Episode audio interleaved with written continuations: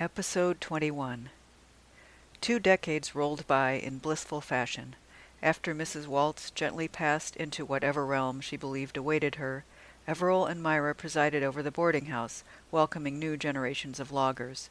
Older members of the crew, Charlie and Freddie and the others, built homes of their own nearby and raised smart, mannerly children. On Wednesday evenings, young and old gathered in the common room for Myra's philosophy seminar. At one time Myra had dreamed of being a philosopher herself. She would have been the itinerant type, living off the land and the alms of strangers, and writing books about her experiences.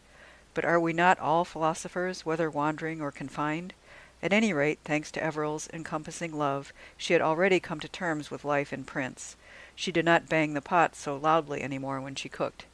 Everill was promoted to faller, and then almost immediately to foreman when Dave retired. He was a natural leader. He purchased state of the art equipment. He researched and taught the men new techniques for timber management. He talked headquarters into hiring a tree planting company to replace the ones the crews had cut. The company put up signs by the highway explaining how birds thrived in second growth forests. People seemed to appreciate that, especially the tourists. Profits soared. In the spring of 1969, Stevie disappeared. To Everill, it was a scene reminiscent of twenty years ago. The men gathered around a huge old stump they were using for a table and opened their pails. The smell of Myra's chicken a la king blended with the earthen dampness of the forest. Where's Stevie? someone asked. Taking a walk, said Freddie, still with them after all these years. Said he'd be back soon. He's a dreamer, said Cyril, the new bucker. A wild man, Everill agreed. Sometimes we are inclined to class those who are once and a half witted with the half witted because we appreciate only a third part of their wit, said Freddie who'd been attending Myra's seminars and had become a fan of Thoreau. They ate and waited. Well, we'd better go and look, Everill said. He remembered, though not with bitterness, how no one had come to look for him when he had disappeared in the woods for a short time. They walked in pairs, shouting for Stevie. They looked in and under the skidder, the crew bus, the trucks. They tramped through the forest, shouting, listening for a call or a snap of a twig. Some of the more intrepid fellows doubled over and scanned the ground for footprints, but found none they could recognize as Stevie's. His chainsaw was missing, too. His boots and climbing spikes were discovered beneath the branches of the last tree he had felled. As night descended, they collected flashlights from the trucks and fanned out in twos and threes. They walked for hours under an indifferent strip of stars. They splashed light on stumps, slash piles, ruts from skidders. The light made negatives of everything, the forest a backing peeled off a Polaroid photo. To Everill it seemed that something was exposed in this peeling, a blueprint for the world's destruction. War had returned, spewing flames that seared people's flesh clean off. Any day a bomb could kill the whole planet. The crew drove back to town and delivered Stevie's boots to the sheriff, who'd been apprised over the radio and was getting up a search party of his own. Then Everill, his men, and Myra went to see Stevie's wife. Alice came to the door wearing a red shawl around her shoulders, which gave Everill a start. They sat in the living room while Everill explained how everything was going to be okay. Alice, a Quinault Indian, wrapped the shawl tighter as she listened.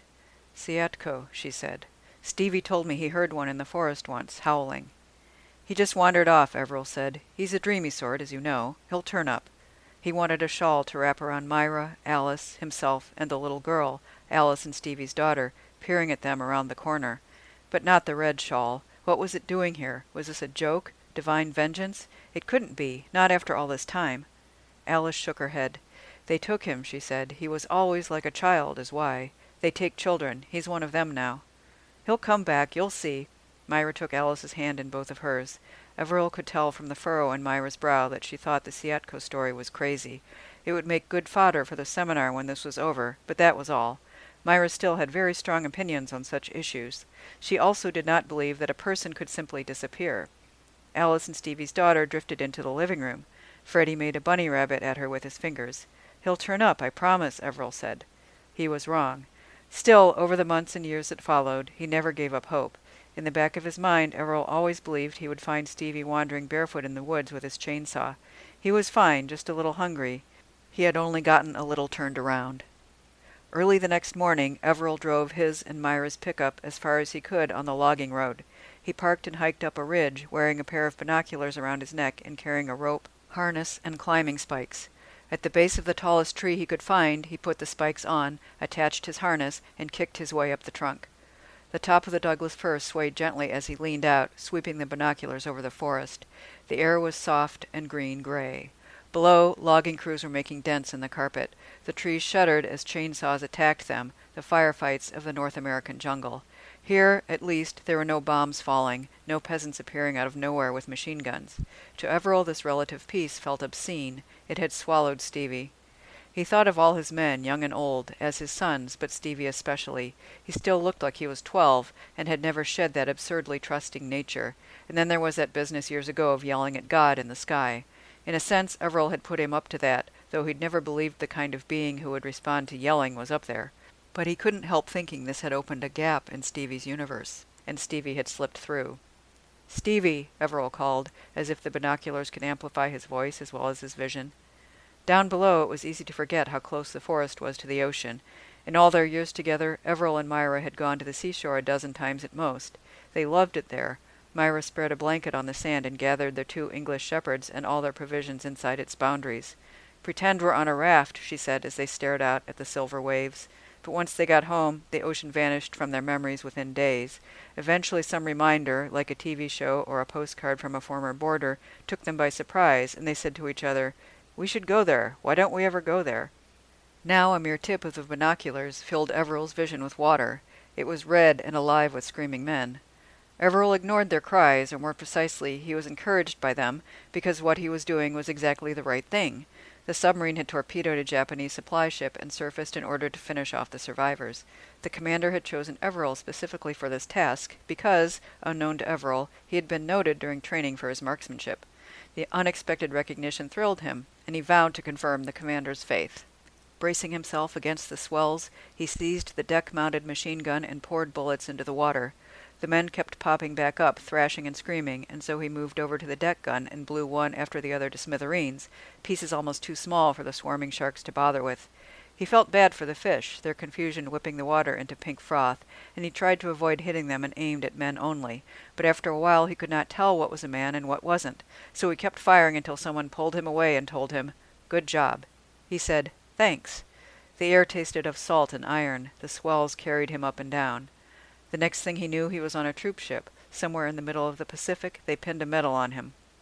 Everill vomited down through the branches. Then he lay back in his harness, facing the sky. Tears ran down his face into his hair. Eventually he decided he could not live with himself, the self he now recognized as his. It is impossible to say how long he hung in the tree top before he came to this decision, but at some point he unhooked the harness and let himself fall. He must have fallen like a leaf to the ground. It must have taken a very long time, a minute, an hour, for he landed unhurt, or at least unable to feel any pain. Pain is a form of memory, and the man once called Everill did not remember anything at all. He walked for days. He slept while he walked, not noticing any difference between states of consciousness. His path was an ever widening pattern that took him deep into the rainforest. Moss hung from branches, which became the arms of orangutans. Crocodile heads sprouted from ferns. Streams chattered, rain chattered. The whole forest conversed urgently, even though there was nothing to talk about, no one but the shell of a man passing through. He came to the beach. Water swirled around sea stacks, dashing itself against the dumb idols. The shell man felt the roar of the surf go through him. He threw back his head and roared with it. In the distance, a woman in a red jacket had been walking along the narrow strip of sand. The roar froze her right in place. Everill, an oddly familiar word to the shell man, but when he tried to apply it to himself it wouldn't stick, waved to her. It seemed like the thing to do. The woman's arm rose slowly from her side. Then she screamed and ran into the trees. The shell man looked down at his body. Every inch of him was covered with dirt and leaves. His clothes were like layers of bark. Mud had soaked through them and dried partially, and more had collected on top. He must have fallen several times, slid down a slope, but he couldn't remember. He had also jettisoned his boots and socks. His feet were caked with mud. He touched his hair and discovered a miniature forest of leaves, twigs, and needles. He seemed to remember someone having a dream like this once, but he had not been the dreamer. I must go home, the shell man thought. Home was a strange word, like Everill, but he could picture rows of windows, a passenger ship in the night. There was warmth there, and children possibly, but the children had all drowned, hadn't they? Hadn't someone thrown them overboard as an offering to the bloody ocean? Home was not a place for the man. He could no more live there than a fish could. He heard voices. There, don't get too close. Hurry up. The woman in the red jacket had returned with a man. That man lifted his hands to his face, and a light flashed off the brim of his cowboy hat. He had taken a picture. The man and the woman whooped and laughed. That's something, all right, the man said, but I don't know what. The couple's laughter made the shell man smile. It appeared they had been fighting before. The shell man had brought them back together. The woman tucked the camera under her jacket, and both of them ran. A wave broke and reached the shell man at the edge of the forest. Foam circled his ankles like a cat. The shell man did not know what he was, either, although it struck him that he might be some sort of god. Whatever other gods there were had left this place.